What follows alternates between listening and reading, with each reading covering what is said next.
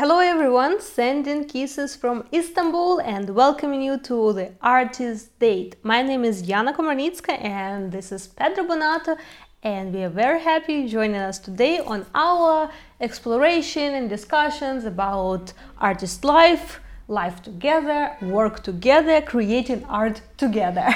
yeah, and uh, in this uh, case, as you can see, we are in this very cool apartment that we are able to get through through Airbnb for the whole month here in uh, in Istanbul in a, a, region called Balat, and um, I think the first thing to get out of the way is that it's very funny because when we saw the when you're looking for places to stay, they were like very expensive in like the main, uh, let's say Galata and other regions in uh, in Istanbul. And then I think you saw something that was like old Ottoman style apartment in uh, in this area called Balat that is a little bit further from let's say where like the old town or where this like more hip area in the European side.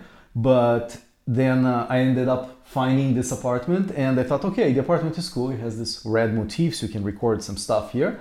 And then suddenly we discovered. But that, then we huh? saw around Balat, uh, it's called also colorful district of Istanbul. Everyone comes here. Like usually it's not very touristic, but tourists come here just to take photos with these colorful stairs or colorful houses. And there is three houses which are one by one they're in a row and very small and they are called we, we call them famous insta houses because everyone comes here to photograph and one of the photos on airbnb listing was of this street so it's like oh okay we will be on this street and these houses are there and then suddenly we come here and it's like that's the houses yeah. we are in. so we're actually living inside the Instagram house, which is kind of funny. So one of the things that happened here uh, while we were here is that every morning, basically every afternoon, or even when it's like nighttime or when it's like there was rainy. one rainy yeah. midnight we were coming yeah. back and there were some people taking photos in front of the house so like it was very interesting to see people from all kinds all walks of life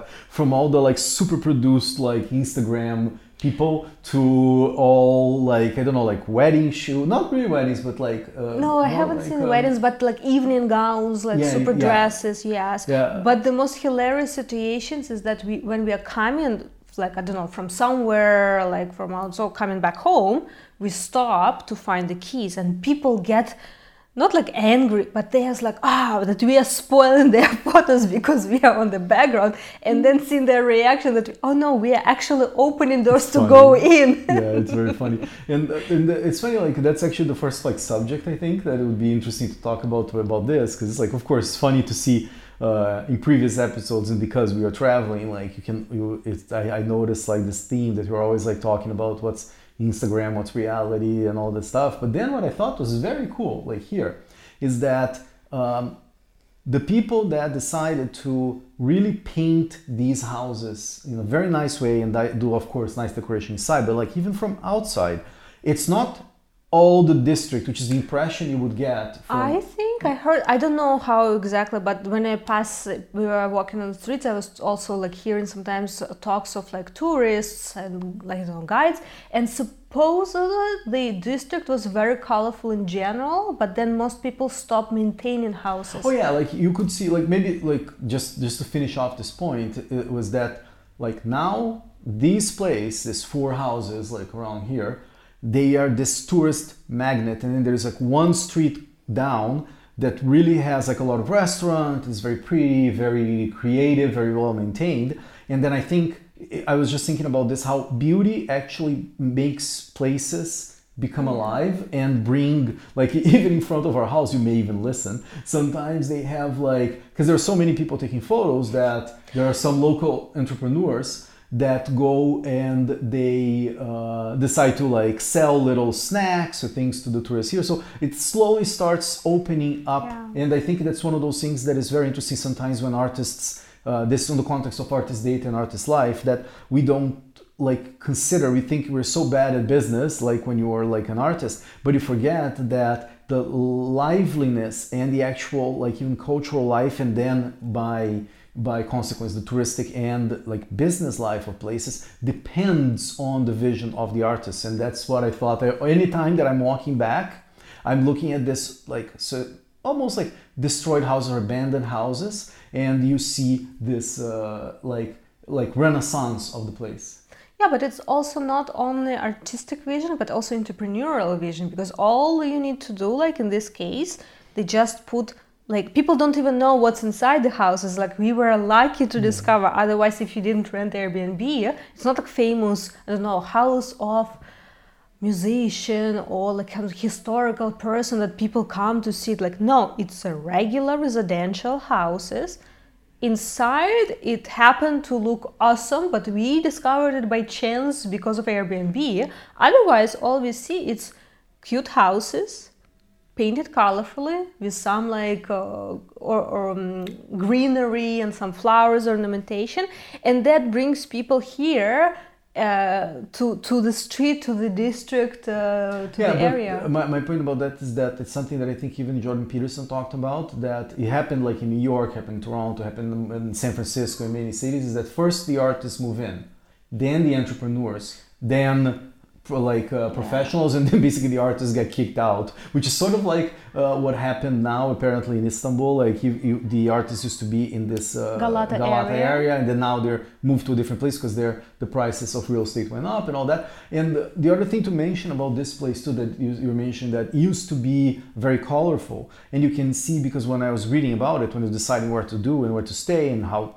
to get from here to there being based here which seemed to be at first a disadvantage. Like, oh, you have to get a boat, you have to get a, a um, like a specific bus. It would be difficult. In the end, it turned out to be perfect spot to yep. stay.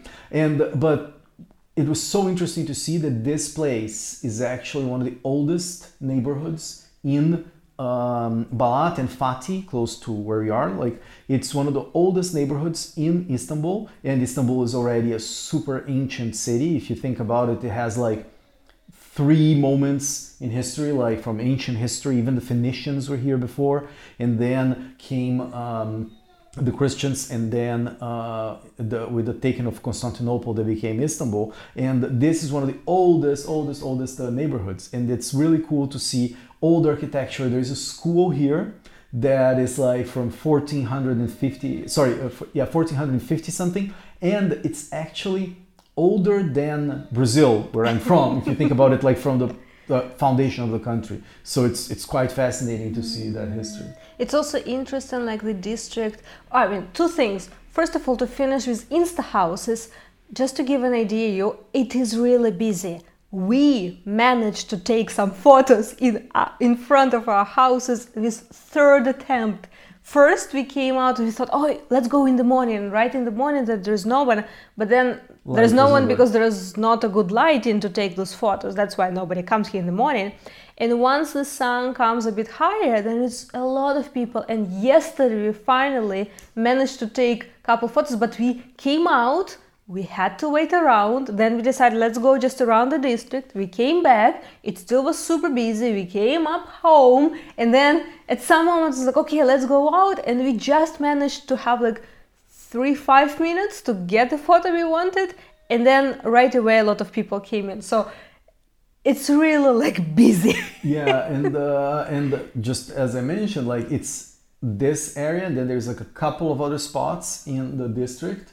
And that's one of those things like it's not all the houses that are like this but they all have the potential to be. Because if you if i was walking around i always pay attention to the architecture and i really like the really old the really like sometimes they are like abandoned or sometimes just the bottom floor is actually being used for commerce and then the top floors are not there yet and so it was very interesting to see like that oh at once at one time it was probably very lively and how many times it has been like constructed, reconstructed, this like like this lively uh, place. So that was really really cool to be here and also be able to get on a like at least for me it was not something that was common. Either you walk around the city or you take a bus or you take an uber or you rent a car in Istanbul, I would not recommend anyone drive. Anyone that is sane and uh, with a little bit of nerves, it's very difficult. I would recommend walk if you can avoid driving or getting taxis. Yeah. Just walk. Yeah, but, But buses and subways and also good Yeah, if you but- have a car though. yeah, but uh, yeah, we will talk about that. But like it was, then we actually got here is very common, especially when you go to the Asian side, as you probably know. Like Istanbul has, uh, um, it's a city that is literally between two continents, right? It has an European side, has an Asian side, part of the same city. So it's very common for people to commute between the two uh, locations, and they actually do that by boat on the Bosphorus. And uh, it was so cool to actually go on the Bosphorus, especially in this area. There is uh, this little s- section we are. It is at the Golden Horn. It's called that uh, connects to the Bosphorus and to the then to the to the Red Sea, and uh, it's. um quite fascinating to to be in this place that has like so much history and you can just basically as if you're going to take a bus you actually take a ferry. It might be common for some people depending on where you are around the world but to me it was always like oh i'm on a boat.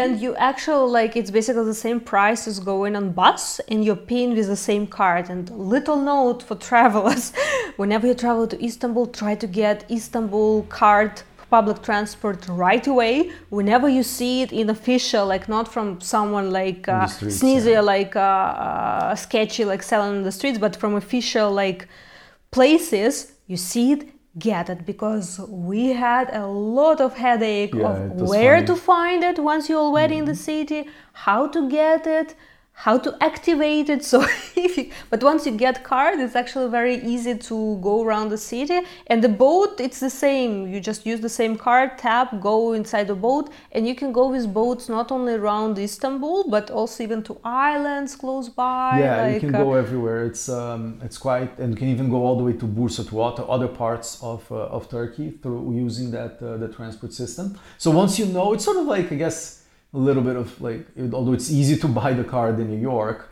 uh, it's sort of like new york that it's like all this craziness of the subway here is not as complex but it is as complex in terms of the messiness especially in the old areas that combine uh, like a hub for buses and boats Around- and taxis. So it's quite quite a phenomenon to, to get into to get into that. one of the description of istanbul in terms of logistics like public transport or other stuff like that someone described like oh you call it mess we call it home Yeah, called chaos. Yeah. oh chaos Yeah.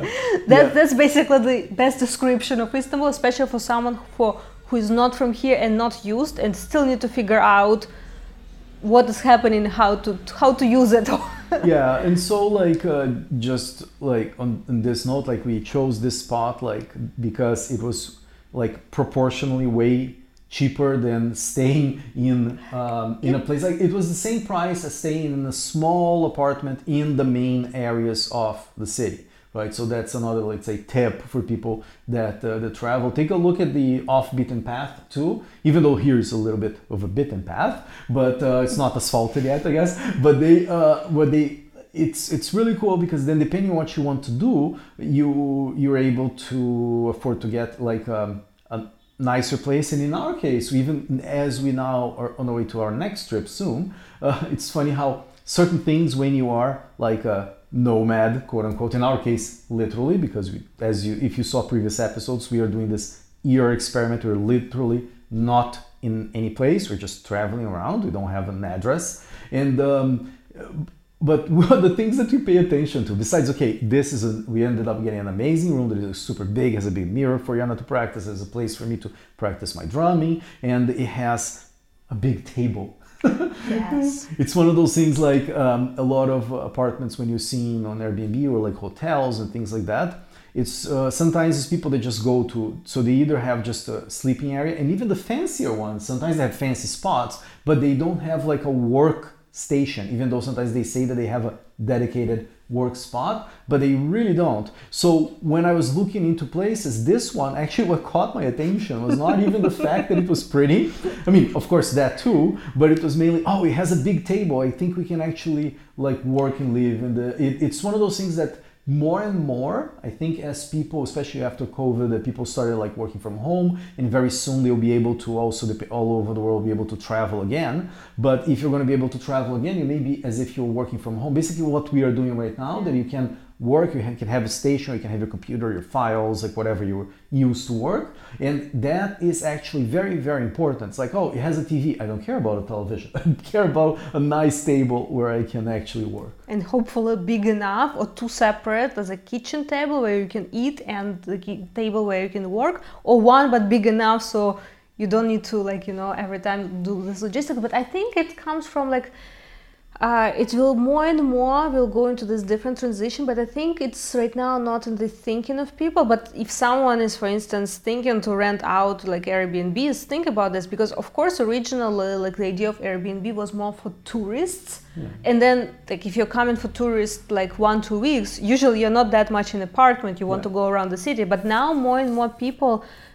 long there stays. are a lot of people already doing long stays and combining all um, work and travel and even more will be in the future like i yeah. feel so some some tip for someone few who may may consider doing airbnb so now have like just adjust and add it's not that even difficult just add some surface that people can put one or two computers if it's for couple yeah. Uh, and work yeah there's that quote from uh, now to get into a little bit of like what we've been up to because we actually if you watched our previous episodes we did like a bunch of them around our trips uh, around uh, Turkey.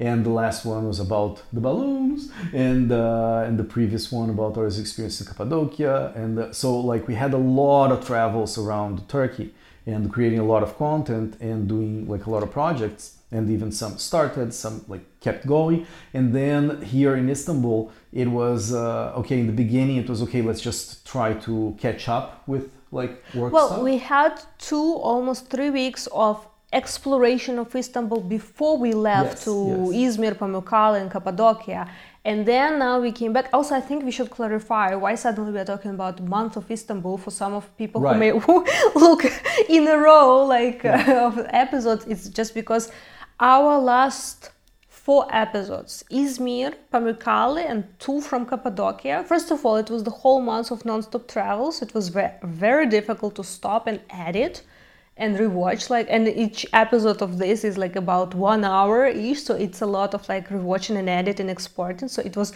impossible to do and then when we came back to istanbul already uh, it was difficult releasing those episodes. Releasing, so a little bit behind. Those episodes also have a lot of footage yeah. inserted, so it was also like because we decided that we basically do have, a mini documentary.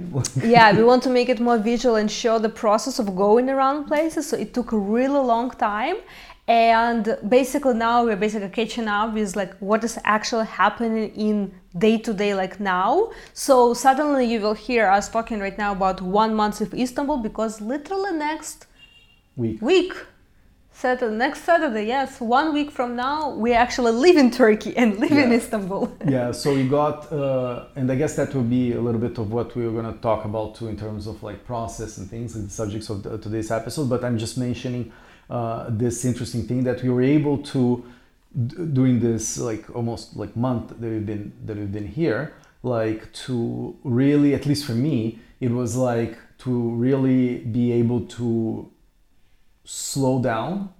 And even though I had this list of all the things to do, it was like, okay, a bunch of things I was really attracted to doing, so I did them. A bunch of things, it was sort of like, oh, I should want to do this. Mm-hmm. And then I allowed myself not to. So it was like, in in a way, an indulgence to be, to finish off and to move along certain things. And other things that you that in a vision you thought you wanted to do mm, not so much. But this other oh yeah that's the one. So that was sort of like my my uh, my experience of Istanbul and that's what I was going to say about Marcel uh, I think it was from is it from Proust? I will I will probably someone will, will tell me on the on the on the notes for this uh, on the on the comments but it's this uh, idea of like uh, that you when you go to a new place you don't go to it's a very cliche uh, phrase but it's a very cool one that uh, you don't go seeking new landscapes you go seeking new eyes and so it's like seeking mm. new ways of seeing things. I can't remember who is the i think marcel proust but i'm not sure.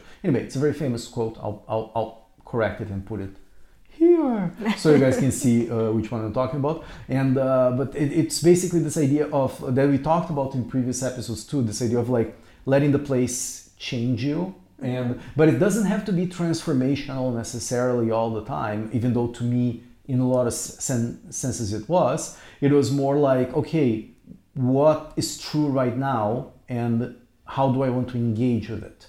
So then in this case i got like okay let me really focus on practicing my new drum with new techniques and uh, really editing a backlog of things and uh, really putting things in perspective. So it was, uh, that's why, as Yana said, a month in um, that we're a little bit behind. Uh, and uh, in terms of editing for uh, Artist Date, that's why you're seeing it now. And um, also this idea of we spending a month to actually have something new to say too. So yeah. yeah. Is it something that you you briefly mentioned the topic that you wanted to bring up on the uh, show today? Is it something related to this too? Like because you mentioned like something that you really want to do, like focusing on that stuff. no, it was more uh, well for me. Like usually, as you uh, if you're following, if you if you're new to the show, welcome. But like uh, if you're following the show already, like uh, Yana brings a subject, I bring a subject the stuff that is on our mind, like for this uh, episode. And it's funny because when Yana, I asked Yana what hers was, and it's like, oh, mine is actually very similar. I, I was actually thinking on that as well. But my main point, and she's going to mention in a second, but my main thinking was this idea of uh, it's not even a permission to change your mind, is permission to analyze what really attracts you right? Mm. Because you get that idea of it's this idea of um, it's not even in terms of like necessarily duty or even in terms of uh, what you committed to doing, like not to other people but to yourself. Like oh, when you have this vision, oh, when I go to do this specific project in both artistic life and any actually uh, environment where you want to get something that doesn't exist and put it in the world, right? Um, that and especially things that are not like that they are not going to happen by themselves. You mm-hmm. really need to like make them happen. Sometimes you have like a bunch of ideas that you want to do and actually when you start doing them or when you procrastinate about doing them but once you get past that certain things will be really clear that you really want to do more of that. Or you want to really okay i want to really focus on this one right? When you get past fear self-doubt all those things like okay this is the one. And when you start doing those all those things that seemed very, let's say, oh, let me really focus on doing this, this, this, this, this while I'm traveling. I allow myself to like slow down and say, okay, what do I really want to be doing? Not all oh, what I would like to do. No, like I would love to do this. So I want to really practice my drum. And then suddenly it was like, okay, an hour passed and my technique is getting better and uh, all these things. So this was really cool. And also like, okay, certain things they're not about necessarily Istanbul per se.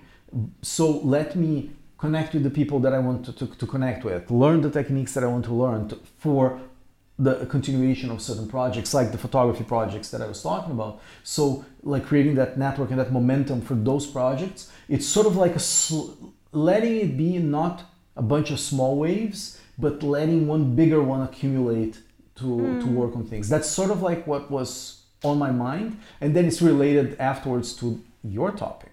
My subject was kind of related to the topic of like work and what to do but in a different way. It was more about like workflow and tasks uh, because i like systems and i like uh, organization. And when you are self-employed or entrepreneur you have a lot of things that okay there are creative things or like new projects like you're developing this or that but there are things that has to happen like i usually divide like has to happen on a daily basis this has to happen on a weekly basis this has to happen on a monthly basis. Like you need to put out especially in the world of social media and i think every business is related to social media. I'm not talking about necessarily or bloggers or influencers. Any business like smartly put together is involved let's say with social media that needs to be regular. And it's just one example of things that do need to happen either on daily or weekly basis but there are many other workflows like uh,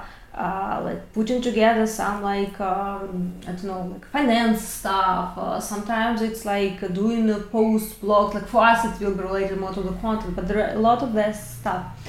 And um, it was an interesting contrast because then when we were working when we were traveling around last month, I literally basically stripped down all that list to bare minimum what has to happen.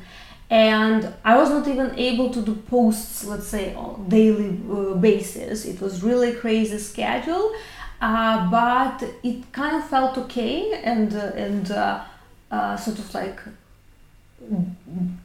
justified i guess? I don't know like it, it was like okay we are doing right now this we are traveling around we are creating content then we'll get back to our routines flows etc here one month in istanbul it's basically like yeah we're in istanbul we're traveling but it's more close to a regular life like oh we wake up i do my like morning exercises dance training cooking breakfast like going to grocery uh, watching movies sometimes in between work or let's say after work not in between work but it was more like a regular life but at the same time uh, there are two aspects to what I wanted to bring up. Like this workflows, uh, still the challenge of combining. Okay, there are work tasks uh, that needs to happen to move your work forward.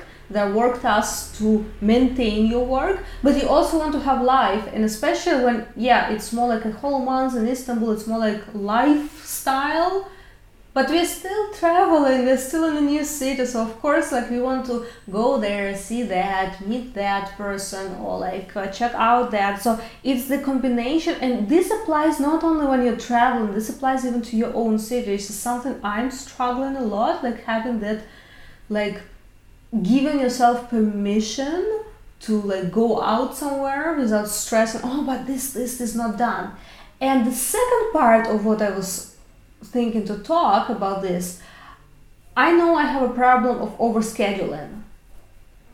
But at the same time, even if I'm actively working and strip down like really like to the bare minimum, okay, just this. I notice a tendency, like even if I put two or three small tasks, I'm not talking about like, oh, create a website in one day and do 10 other things, but like small things, I have a tendency to still stretch them out so at the end of the day, I will still have either just finish them barely and go to sleep or not even finish them. And it's like, oh, but I just worked the whole day.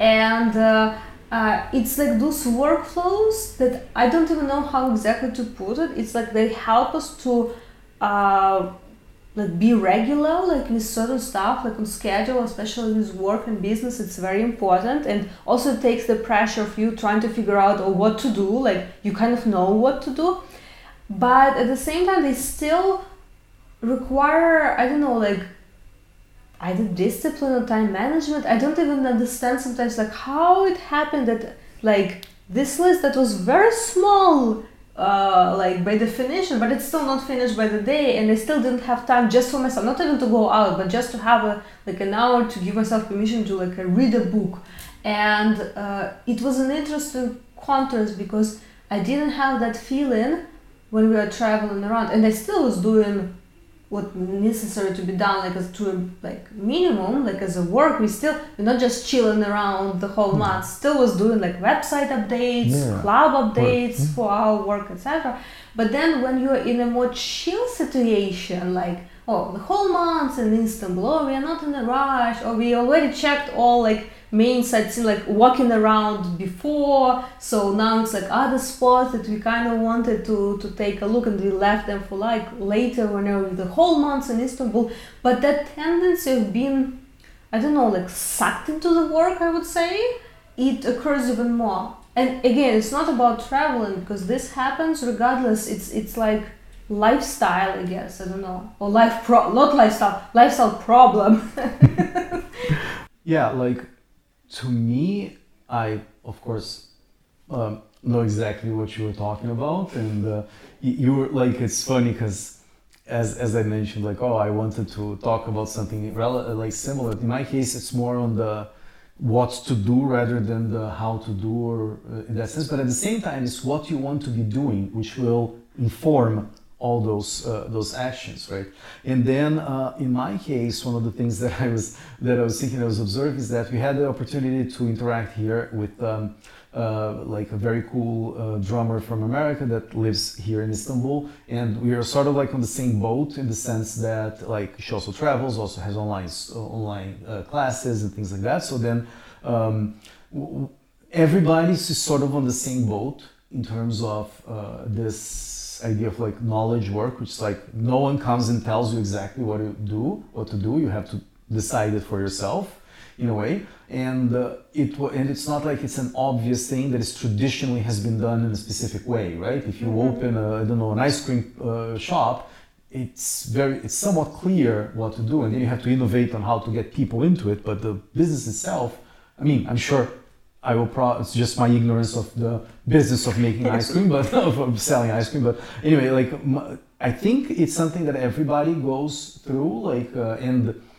in the corporate world, from what I remember, even in like in government work that I actually did in Brazil back in another lifetime, they uh, there is a constant um, thinking of systems and of actually being productive. And the problem when you are in those areas, at least in my experience, is that it's very easy to hide when you're not being productive because it's not really directed. Like there is no way to really check. Like okay, people over time maybe like at least my experience was that no one was really checking what you're doing and you're going to get the same paycheck at the end of the month until they fire you, right? Unless you're in sales or if you're in a very good um, uh, company that really tracks those things. But for us, it's sort of like if you don't work, you don't eat, that kind of stuff. But in a way, like even though we do have like that opportunity of having not, I wouldn't consider this passive income because it's very active. It's just you working on other things, but it's like you have this like buffer of time where you can be inefficient. That's why the uh, pressing matter of always trying to find efficiency, and I think that has to do a lot of uh, moment in life, training, and uh, the specific situation you're in. Is if you're like really running against hmm. uh, something. So, but that's why even to me the thing that got like I got interested is like oh Jan is interested in the of processes and one thing that I decided to literally review like listen again to the audiobooks and the lectures was from the one that I tried to implement for the last 10 years I would say that I tried to do it would be way worse if I hadn't done the little bit that I have done but it's the idea from uh, David Allen that is this productivity um, like master, I'd say, and he really like gives uh, consultations to like companies and stuff. One of the, I would say, one of the main inspirations for me in terms of organization, and uh, one of the things that he says is like to do this uh, complete life list that he calls like uh, projects, and he doesn't really separate between. Uh, like business and like personal life because it's everything that needs to be done or not and i was always very attracted to it and I was like, okay, but I'm, I'm not really doing my system appropriately to be able to make the most out of it. It's very cool because I basically write everything down that I need to do eventually. My then when, when I was reviewing his uh, his steps, his process, I noticed okay, I do not do the thing that he recommends to do the most, and that he says it's the most difficult area to, to do, which is the, the, he calls the weekly review. So if you want to Google this, I even have some podcast episodes talking about this on my other podcast and the, the Creative Walks podcast. But it's basically the idea of a GTD, which is getting things done. Take everything off your mind. Your mind is not to remember things, it's to it's to actually work on whatever you already decided. And one of the things that I do not do is this weekly review. That is, you look at every single thing you want to do. Everything that is not an active project goes to Sunday maybe. And I mm-hmm. notice the weakness in my planning, in my work, is there because I mix reference materials with to-do lists, with project ideas, and I don't clarify what's about mm-hmm. to do. And so it was very interesting to go back, not to go into a lecture about what he suggests, but like it was very cool to go back to his thinking mm. that is based on these two ideas, which is what you're trying to accomplish and what's the next action. Because sometimes you have a list of unclear things, mm. right? You have mix of like, you have in your list like mom, but then you don't say like, review this and this and this about mom, or even process to-do lists, which is one of those things that I reviewed. It's like, okay, think about this. Schedule some time, or at least put it on a something that your mind will know that you'll see again. So his idea is sort of like you think, you have to think, but less. Uh, you have to think a lot, but less than you might be afraid you have to. Mm. So he has all these interesting tools and uh, having them contextually, and it's it's very cool. So I was reviewing that in terms. So I was also working in terms of process, but process in the sense of like, okay, how can I, what can I do to serve what I really want to do, right? So that if your process depends on motivation, you're going to get behind because, as I'm sort of like parodying him, but like uh, you, sixty percent of your day you cannot predict. Like Yeah. there are things, especially when you have shoes like us. Let's say you want from nine to ten, you're going to do this. Like no, no, you're not. First of all, you're unless you're really like a, unless you are like a like a I don't know discipline machine, or if you have that's why a lot of executives and even uh, artists that are like little level, a specific level, they have assistants that fend off all the other stuff so that you can do. But then you don't really focus on the latest and loudest, and uh, so that's sort of like my thinking of this, like reviewing the the process that I really like and I think it works, and then I was reviewing, okay, what am I doing that is wrong? So trying to see this fresh new eyes. Like I try to see, which is an exa- exercise I do sometimes for this kinds of things, which is see myself from above, right? Is uh, this idea of like, okay, what, look at myself as if I am not myself, and look at what I am doing. An idea that I got from uh, Jocko Willink about this, and I actually experienced when I was in the uh, flotation tank. I even mentioned to you that I had uh, I was in this uh, flotation tank in Toronto, and then little side note, but then I was you stay there in this uh, water with Epsom salt, and you have the sensory deprivation tank, and you are in the dark, and you don't hear anything, and you don't. I mean, you hear the water through your ear and you hear your breathing but nothing else and you're there for an hour and i remember having this idea of like what if there was an extraterrestrial me like someone else that was brought it's exactly like me but doesn't have my baggage but has my same memories and everything what would he do? It's sort of the same idea of like seeing from above. And then i was thinking okay if i see myself from above from my process what would uh, like a consultant in the David Allen company come and see that it's immediately obvious that I'm doing incorrectly and that it's uh, like pulling myself back, right? So just as one example, like process-wise, that might be useful for people, even though this is a little bit like exoteric, esoteric if you don't know the uh, the GTD met- methodology. But one of the things that I had on my to-do list was like the name of a specific person and the name of a specific um, uh, site or a specific place. Uh, and then it was just that. To my brain, when I wrote it down, it was obvious. Uh, draft an email to, to this person, Mhm. right? And then it was like, okay, a week passed, another week passed. And it's not like I had this sense of anxiety that I should be doing something about that Mm. but I did not clarify what, I, what my next action was, which is decide what I want to talk to this person about. So I cannot write, even though my, my, it was a list of unclear things, right? Mm-hmm. It's like name of person and the place where she's from. Okay, but for that, I need to decide on a higher level what do I actually want to do. This is like a minor like thing, but it's just an example of things that get stuck at least for me, that is deciding the next action of this thing. And in this case, was like, okay, decide what the project is. This is the project. I know. Okay, now draft the, the message. And then suddenly got unstuck things that were like three, four months in um, in the works. And then suddenly, because you decided to do, and that was my uh, the unhook came from the clar- clarification of why am I doing it and what it is, and actually writing down specific things like it's draft email. There is no message person. Am I sending an email? Am I sending a message? Am I calling them? Am I dropping by and knocking on their door? You know, like that's different. And uh, if you notice how many things are unclear on your on your that's his proposition. If I the way that I understand, if you know how many things are unclear on your to-do list, that's why you're avoiding certain things. And that's what he was saying. In all your to-do lists, it's either pulling or pushing on you. So the more granular you can go so that you have marching orders, you know, then you do it. So that's sort of like what was on my mind to actually review those things. I think from what you said, there are two things also in my mind. Like, first, there is a difference between if you're working with someone or you're working on your own.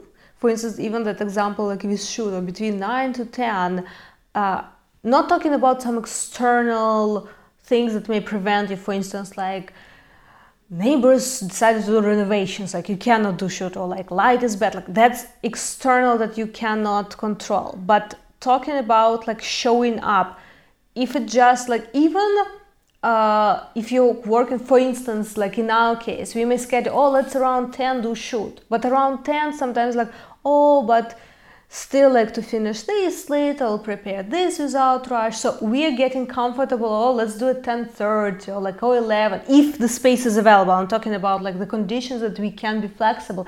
The same may happen when you, especially when you're doing it on your own. You may say like, oh, around like in the morning, I'll do this. But then you get not in a rush. Like, oh yeah, I'll do it. I'll do it. I'll do. When you have someone else, like other person, and committed to them, that's why I think some people prefer to go and do gym sessions with personal trainer. It's not only about uh, guidance of what to do; it's commitment. Or the person will be waiting for me there, and he or she will be waiting at specific time. So I need to show up and I need to do like my best since I'm already there also too. That doesn't happen the same. Like I even think about my like physical practice.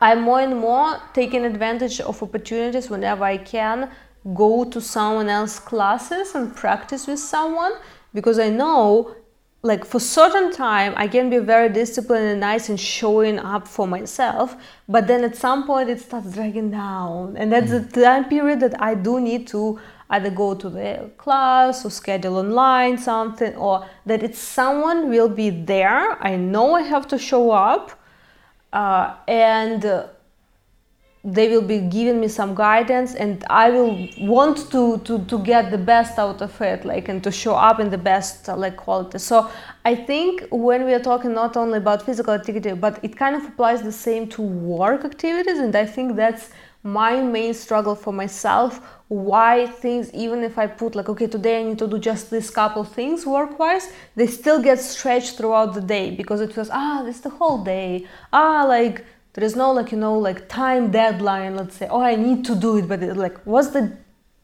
like big deal if i do it 15 minutes later but then 15 minutes later gets into like an hour later or they mm-hmm. get like into stretch like too long so i don't know like how to kind of recreate natural that it's not stressed system for like you know working on your own that like my dream like is to have like from morning till like I don't know like mid afternoon it's like work then evening I'm not working. I don't want I do want to have okay maybe not every day but having normal like you know like not being feeling like oh but this needs to be done. And i'm talking about things that do need to be done within a week let's say. Like i'm not talking about necessarily things i which brings me to second thing. For me how i organize i have two lists one is a one-time tasks that basically move the work forward. That can be, I don't know, like uh, update page on the website, uh, but not like a regular what we do weekly updates at the club. But I don't know, like uh, do like website or write this article or, I don't know like review this shoot or something like that or put new product on the website so it's like a one-time thing and then the second list which is usually much shorter because first list contains all business ideas to implement in the future and the second one it's about like weekly things like oh i need to release one podcast per week which i gave myself permission during last month and right now i'm very chill and not stressed and if it doesn't happen every week. But the idea of my podcast, Belly Dance Life podcast, it was releasing once per week, and I want to come back, and I will be coming back. But in a regular, let's say, live settings, it's like once per week, which means I need to record it, I need to edit it, I need to do all artwork, upload on website, publish, and do social media about it. So all these tasks they need to happen not necessarily in one day, but throughout the week. For instance podcast. Then now launching blog. Also i want to have at least one new blog article uh, per week. Yana Dance Club release a new drill once per week releasing video message, reviewing people's comments once per week. That ha- has to happen. Some videos once per month has to be released. So again, they need to be recorded.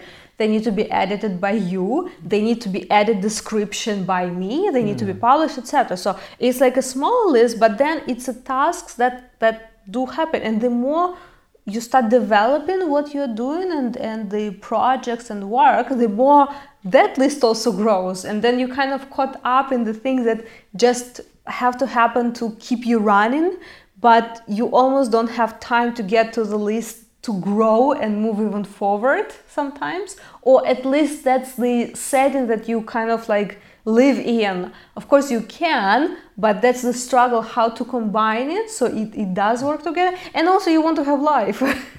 yeah, to, uh, yeah, to me, it's funny like my comments about that is that I just remembered this. Uh, it's a quote from Leonardo da Vinci, right? Hmm. Which one could say was a very prolific artist, scientist, engineer, like Renaissance person. And apparently, at the end of his life, he wrote in his um, in his uh, like diaries, like that was published afterwards, uh, that oh, tell me if anything has was done, has ever been done.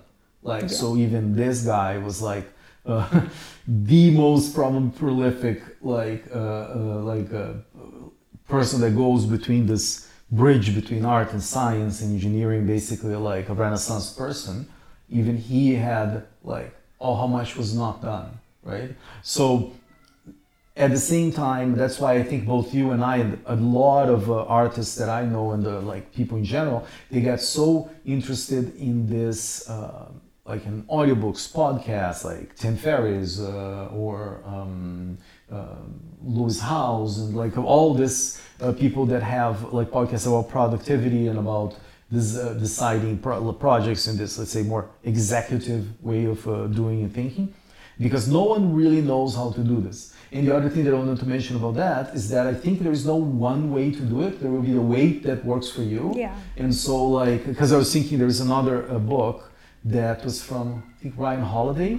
I discovered through Tim Ferriss that um, he talks about the process of writing from different writers, and then it's like a collection of uh, how certain writers from Hemingway to I don't know, like a bunch of other guys and girls, and they how they wrote some of them, they were like super anal retentive, like at 9 a.m. I'll start writing and I don't stop until this or that. Or even, I think Neil Gaiman in one interview was saying that he goes to the, to his, uh, when it's time to write, he can do nothing or he can write. Hmm. He does not allow himself to do anything else. He cannot read, send email, he cannot read magazines, he cannot read books, he cannot watch movies, he cannot do anything. So he goes there, he either writes or he does nothing. Mm. After 10 minutes of doing nothing, you, it's even better to write. So those little tricks, guys like, I think, I don't know if it's um, Michael, I, f- I forgot the name of the author, sorry, so, but um, one of those big like Stephen King kind of guys that they literally, as the deadline for the publishing approaches, they go to the hotel separate from family they just go and write so whatever and other people it's like oh i start my day by drinking vodka getting my, my cigarette and they that works right? It's like if you see hemingway how he wrote his books he, he was a tall guy and the refrigerators were small in those times he literally wrote by hand leaning on the so it's like so the secret for writing is it writing on top of refrigerators? Like not necessarily right? So it's sort of like it will depend on whatever you need to do to get you into that productive state. And at the same time i think at least for me and i think it applies to everybody is that you can either have a process problem that you're doing something inefficiently or you're doing something that is should be handed off to someone else or should be done like those kinds of things or you have a psychological barrier that does not let you do that, and that can go to either a higher level, which is the one that I'm trying to think, okay, what do you really want to do? And the other one is what expectations you have about yourself. Mm-hmm. There are those tricks. So there are two different things, right? It's like, are you working on what you should really be working on? Or are you uh, creating, for just as an example that I think a lot of people do, when you're down, did something just occur to me, but I think applies to me, applies to you, applies to probably everybody. That is, you're down. You're, let's say you're with low self-esteem, the theme from different uh, episodes that everybody goes through. And then you have this vision of yourself being the one that does this, this, this, and that, and my life is like this, this, and that, because you think that those things will bring you uh, like joy. You get that dopamine hit to get you working and get you doing those things.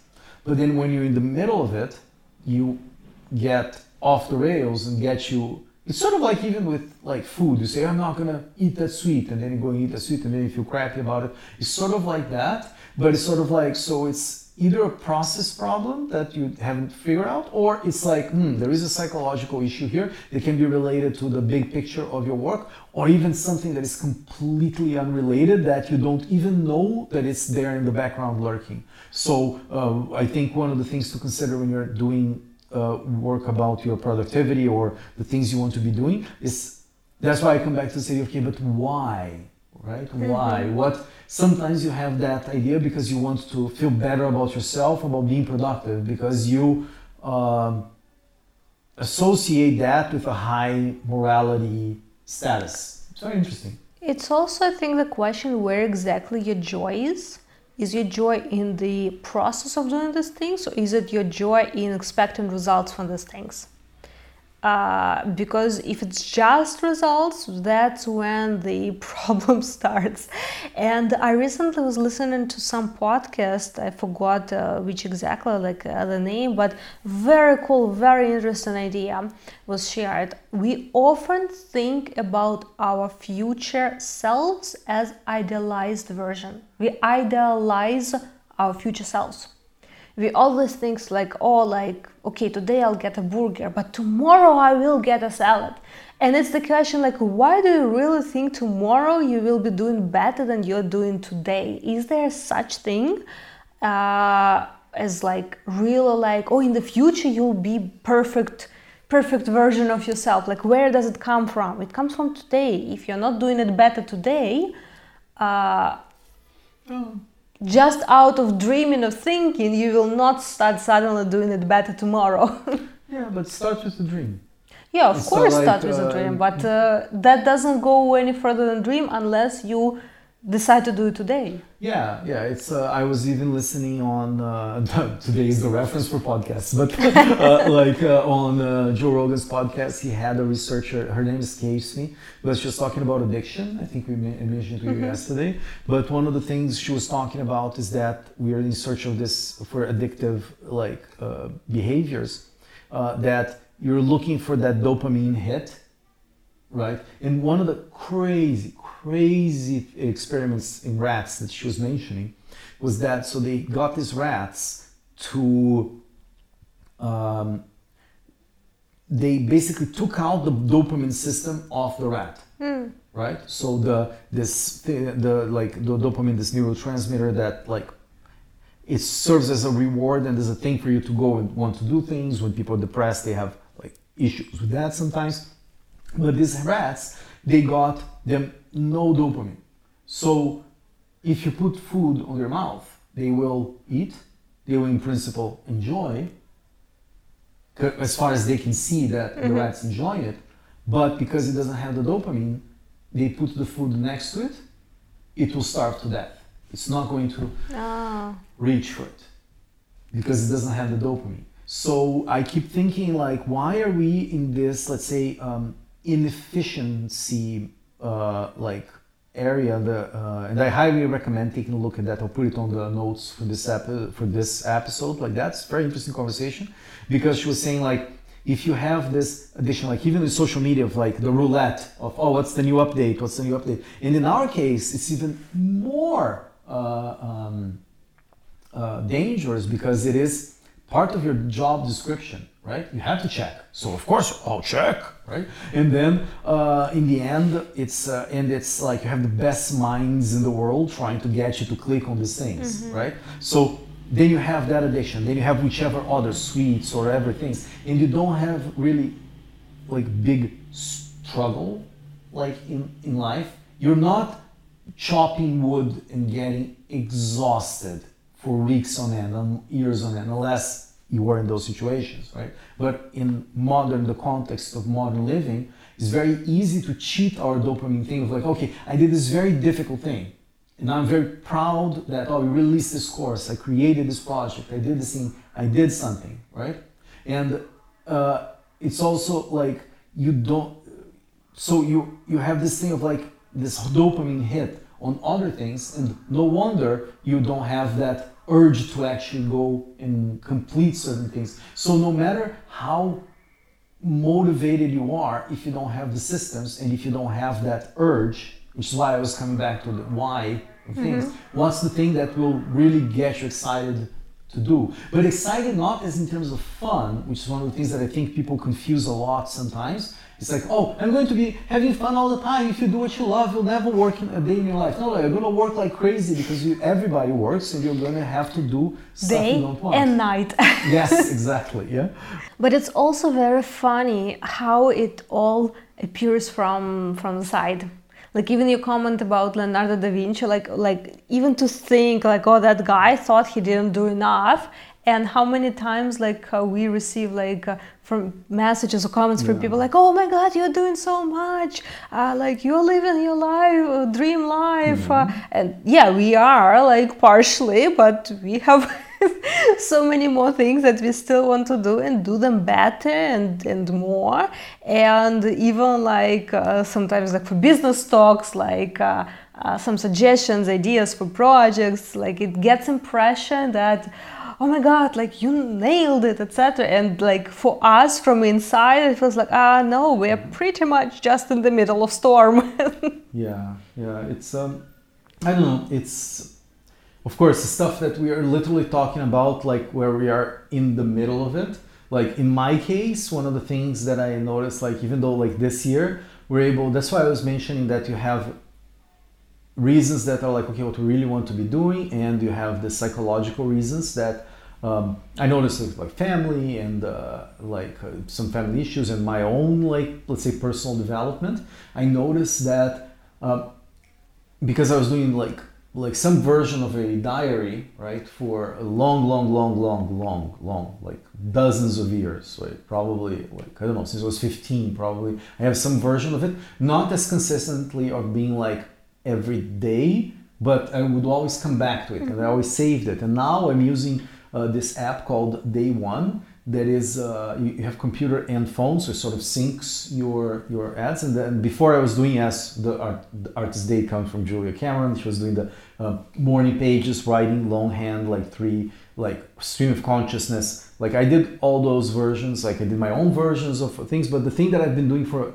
460 something days non-stop is um, with no no day that I did not do it is this uh, diary entries in this app mm. right? This is not sponsored I'm just telling this is the app that I use. I think it's only for Mac and in the in the window in the um, iPhone. iPhone unfortunately. But the cool thing that I'm using it for all sorts of things of like internal like uh, processing.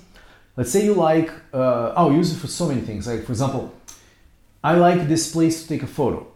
I put it there on my on my on my app, and then I have a collection of all the locations that I would like to do shoot. So it's a creative diary in a way mm-hmm. of ideas that I have. And you can tag. I see all which movies we watched, which books I read, which like websites I want to go back to. Like it's sort of like a general reference, and it's streamed with this narrative. And in our case, since you're traveling, it's actually with a map of which entrance where entries were happening in each, each place. One of the things that I noticed on the bad side is that even though a lot of things have changed since I moved from Brazil to Canada and then us traveling around, I struggle with sort of the same problems. Mm. Like that's something that I noticed. And then just this year that I did something for a different episode, but like it's more psychological terms, but it's sort of like I know I discovered sort of why, or at least what's the mechanism behind it. And just by working on something that has nothing to do with productivity, has nothing to do with great visions, it's sort of like you're trying to run with a limp leg. Like, and so what what happened to me that I noticed by analyzing this, uh, just happened that I had that data, right? Okay, go back one year. Oh, you're saying, oh, do do do do do right? And then go back one year, oh, Like it's basically the same thing in a way. Like it's, it's rehashing, and then at some point saying, you know what, I want new problems. You know. so then um, it, it just happened that uh, the solution was for productivity had nothing to do with productivity. It was to untie other things that are holding you back. And sometimes we think more in the, oh, how can I be more efficient? Oh, I'm doing this. When the problem is, um, in my case, just to compare our two approaches, because I think it's kind of interesting for people to see. Like, if you don't do things in a specific, um, like, order that you you yeah mm-hmm. that you that you said okay has to be happen this this and that you can be a whole day that you are beating yourself up from not having done that which is highly inefficient right in my case i do the list of things that i would like to be doing and then and then that i have to do and then sometimes something else comes up and i really spend the whole day focusing on that thing sometimes sometimes yeah. and i really focus on that thing right? So, eh, um, and they say, oh, it's really efficient, but it's really productive, but not what I should be doing right now to have this other things moving forward. And I think both, because I know me and I know you to a certain extent, they come from other things that have nothing to do with the, the objective. And I think that's something that could be useful for people to see that all the blind spots that you think are one problem, but are actually another problem. So I think that's uh, has to do with everything from losing weight to, and it's sort of like, at least for me, like sometimes um, all those problems that you had, like uh, in my case, for example, one thing that I'm just going to mention from a like personal point of view, that I had never seen myself as fiercely, not objective, but like goal oriented with a task in mind to finish and nothing stands in my way until I finish the thing. As soon as there are resistance on things, I get self doubt, I get all sorts of problems that everybody. Huh? Only if it's about your task. Yeah, I yeah. saw it many times when you do it for other people. That's exactly, Even if it's for me something. Yeah, yeah, so that's my point. Like, that's yeah. exactly my point. So, but as a vision of being more fierce in a way that I did not know existed in me, and actually you had to point it out was that oh, when my mom got sick and all the things needed to happen, like after she got COVID, I got COVID, and all the things needed to happen, how I got single minded, like, and this happened even before when she went to the ICU many years ago. It's like, no, no, no, this needs to happen, we'll solve, like things that usually I would be the one like uh, or at least be afraid of doing those things like, oh how can i choose this new doctor that needs to do this? No no no just going to do it. Like i get into like doing mode but i never noticed this. And then as you mentioned like oh if it is for me to do work for other people for clients for friends for you for like for business i will do it gladly. But whenever it's to work for myself i didn't. And that's one of those things also that i learned even with the I forgot her name, but the wife of Jordan Peterson, she's an artist, and she was talking to her daughter, uh, Mikhaila Peterson, on her podcast. Huh, so many drops of podcast today. but what she was saying is that she did not allow herself to go into the room and paint. Right? And then I was thinking, here you go, this great artist, wife of a, like, independent of like or not the guy, like a like world class and certainly very rich uh, individual, and you're not letting yourself do art so why are you living? You know like of course if you go into the podcast she really talks about it and i really identified with it. I even if you remember like in Kryvyi when you were like in ukraine i really got like oh my god like yeah i'm really not allowing myself to really develop my own projects because it's sort of like i always put myself in the um, let's say on the back burner. And it's one thing that is like talking about processes like that we started noticing it's like I'm always asking, okay, do you need anything? Is there anything missing? Is this like I'm always trying to whenever I'm avoiding things that are for my own, let's say, quote unquote selfish, even though it's not selfish, like for my own art creation, I will sabotage myself and being productive to other people, and then eventually you resent that. So in this case, I'm just giving you this as an example of I would never have expected that would that me not doing certain thing had to do with a deep psychological thing that was a complete blind spot. I had no idea that that was happening to me. Yeah, that's a good point. And uh, well, last year was uh, the whole year. Uh, I think it's a lot for us dealing with psychological aspects for both of us. Not that we were planning to bring it up on this episode, uh, but mm. it's uh, like indeed like even the things that you were talking and I were talking today, like earlier about like the uh, workflows in this episode. They are definitely connected to.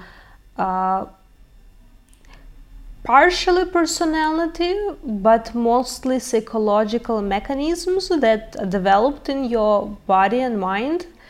And uh, uh, not maybe to go super deep into this topic today, but uh, one book that I would recommend, I think would be very useful for people to read and dig deeper. It's uh, uh, Liz Bourbeau uh, it's five called Five Wounds in English. In English. Was very interesting and eye-opening and i know like for myself like oh yeah i have a tendency of overscheduling as i mentioned and i know exactly why i have this tendency and i kind of know exactly the this tendency of stretching and still not finishing my list to do for the day like where it comes from psychologically and uh, but it's still like questionable like how exactly to solve but at least understanding where it comes from it's it's already at least one step forward. Yeah that uh, that book from liz bourbeau i remember like jan was reading and then i eventually I decided okay let me take a look at this. It's sort of like okay first disclaimer. From my point of view as a science minded skeptical guy there's a lot of BS about past lives and things like that. I will call it BS because, in my view, it is, unless all our understanding of the universe is incorrect. Uh, but there are kernels of truth in what she's saying in terms of like identifying problems and acting on them that I did not see in any of my other like psychological like views. I'm sure that it's sort of like the diagnosis diagnosis, no, the, the mechanism with which that happens is incorrect, but doesn't mean that the fact that those things exist in your life are not spot on, like the way that she she put. So that's just my little disclaimer for all the um, skeptical minded people to think that it's a woo book. It is a woo book, but it's actually very useful, very interesting. It's sort of like, even though you don't know your explanation of why certain thing is uh, is happening is incorrect doesn't mean that the thing that is happening you didn't identify, right? You can think that the house is uh, like on fire because of spirits, or you can know that it's from a match, but the house is on fire. So that's sort of like, but I highly recommend. That's a very cool, unlikely book for me to find. It's a very small, very short book, and um, there are versions. Uh, um, uh, in like a, bunch of languages uh, I recommend. And even if it's not this specific book, the idea of like looking into your psychology that is sort of like one idea. I think it's from uh, I think it's Albert Einstein that it's like you will never solve a problem at the level that you you came up with the idea of the problem. The solution will come from a different level. Mm. Like it's a very cool like idea, and I think it's the same. And sometimes you think like we're in executive mode, right? When executive mode is symptom of other problems that you have. So I think that's um, um, it, something to keep in mind. And usually it's the most uh, unpleasant baggage to dig in. That's why we sometimes hide and think, oh no, the problem isn't productivity, and the problem is yeah. Somewhere else. Yeah, yeah like i think it's sort of like a, another thing that is so interesting in this uh, conversation from uh, joe rogan with this researcher she was saying like how for example with rats we are so attracted to certain things they were saying like you know like rats like to go on the little maze? Mm-hmm. so apparently they it, they really like it. And they decide they discover that by putting that maze even in the wild mm. they decide that they actually want to go in the maze even with all the world around, they want to go in the maze. Mm. If they put the the maze with a very rich environment of um, things to do, like for the rat for the rat to go around, if there is a maze, he'll come back to the maze. As we come back to, to the phone, we can't stop it, that kind of stuff. And and they even discovered what kind of maze they will like more universally right? And so this idea of like in uh, like in behavior science, in this case with uh, with rats, but it's sort of like which activities because now we have certain things that are that's what the idea of the podcast was in the end that it's easy to find sugary food alcohol drugs whatever is the thing that takes you like this dopamine hits that gets you like depressed and not motivated and all those things that deregulate your like uh, your like neurochemistry. And you have social media on top of it and you have the uncertainty of the, your job description when you are an entrepreneur an artist or even when you are working on a, on a company. Like we're long way from the times when your boss told you what to do. Like it's sort of like you have to sort of decide what to do based on all this criteria. So everybody's going through this uh, these things right now and one of the two things that they mentioned that is so obvious but it's from that point of view that is most people don't have a spiritual practice. I am the first one to admit that i usually don't. I have like a very deep let's say artistic and like personal philosophical like uh, uh, like um, life. But in terms of spirituality something that i don't re- unless at certain specific points or if art takes me that there but it's not a practice it's something i stumble upon it Mm-hmm. right and then that's why mindful meditation even prayer and all those things like they they can help with that. And the other thing that you are talking about, and I think it's where we're going to go next probably, that is you need to do something difficult. Like strenuous physical exercise or going into something really difficult that you want to learn. Like, and I was thinking like, I remember like, because she was talking about this, because when you have like, you start to exercise and then you have this dopamine hit from like other things, like uh, from exercise and, uh, and, and that and then it starts a process of change and then naturally it starts helping with uh, with other yeah, like stuff. other other activities and then so you're not you're not in this infinite loop that, that, that you're in right and um, so that was like a cool thing that uh, that she was talking about because you think like oh I don't have time to focus on this because I have to focus on that. When that thing for example physical exercise would be a shortcut for you to get into the um, there's other things. And for me for example just just to mention this thing that's on the background like right here that it's like when you start something new but it's basically a re-understanding of something old which is also the the theme. I, I haven't thought of it that way but now that we're talking i kind of see it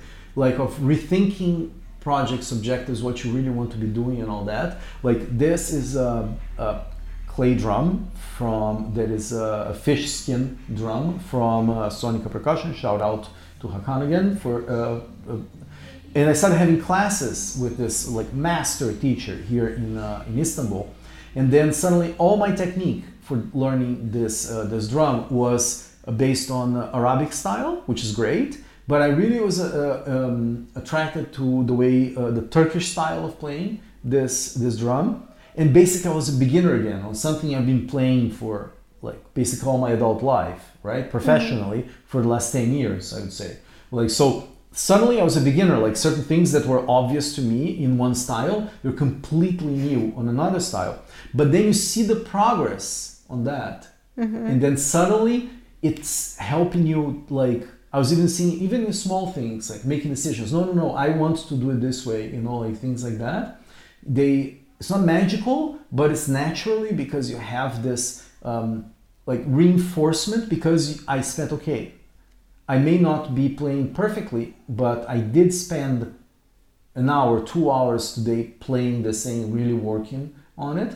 And even though, like, let's say from a like work point of view, it will be a while until I'm able to to do uh, like perform music in a in a professional way but it was cool to okay i go at practice and again just as a little side note about that is that i got the opportunity here to actually play at um, very cool like uh, yeah. the library of the topkapi palace which was like a highlight for me of, uh, of, uh, of istanbul completely unplanned for unexpected and it was like really cool and i was playing this drum that now is uh, spoiled by playing at the sultan's palace but it was really cool okay i'm at a certain level, I'm here, the masters are here, and I am on my way, right? And those kinds of things are the things that, as you do them in throughout like your life, when you allow yourself to be a beginner again, all this arborization happens in your brain, and you start like creating new pathways and all those things that keep you young,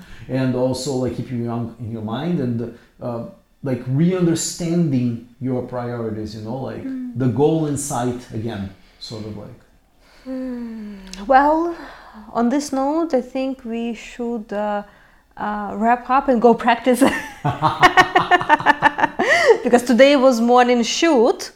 And I still have my dance practice, you still have drumming practice, and we still have some work on the computers. Yeah, so um, it was a bit of a longer episode. We hope that you found this interesting. If you'd like to send us questions or comments or anything, you can do it on YouTube or you can go at yanadance.com slash artistdate. Leave us a question. We'll be sure to uh, answer you on the next episodes. If you have any comments, also on YouTube, you can do it wherever you want.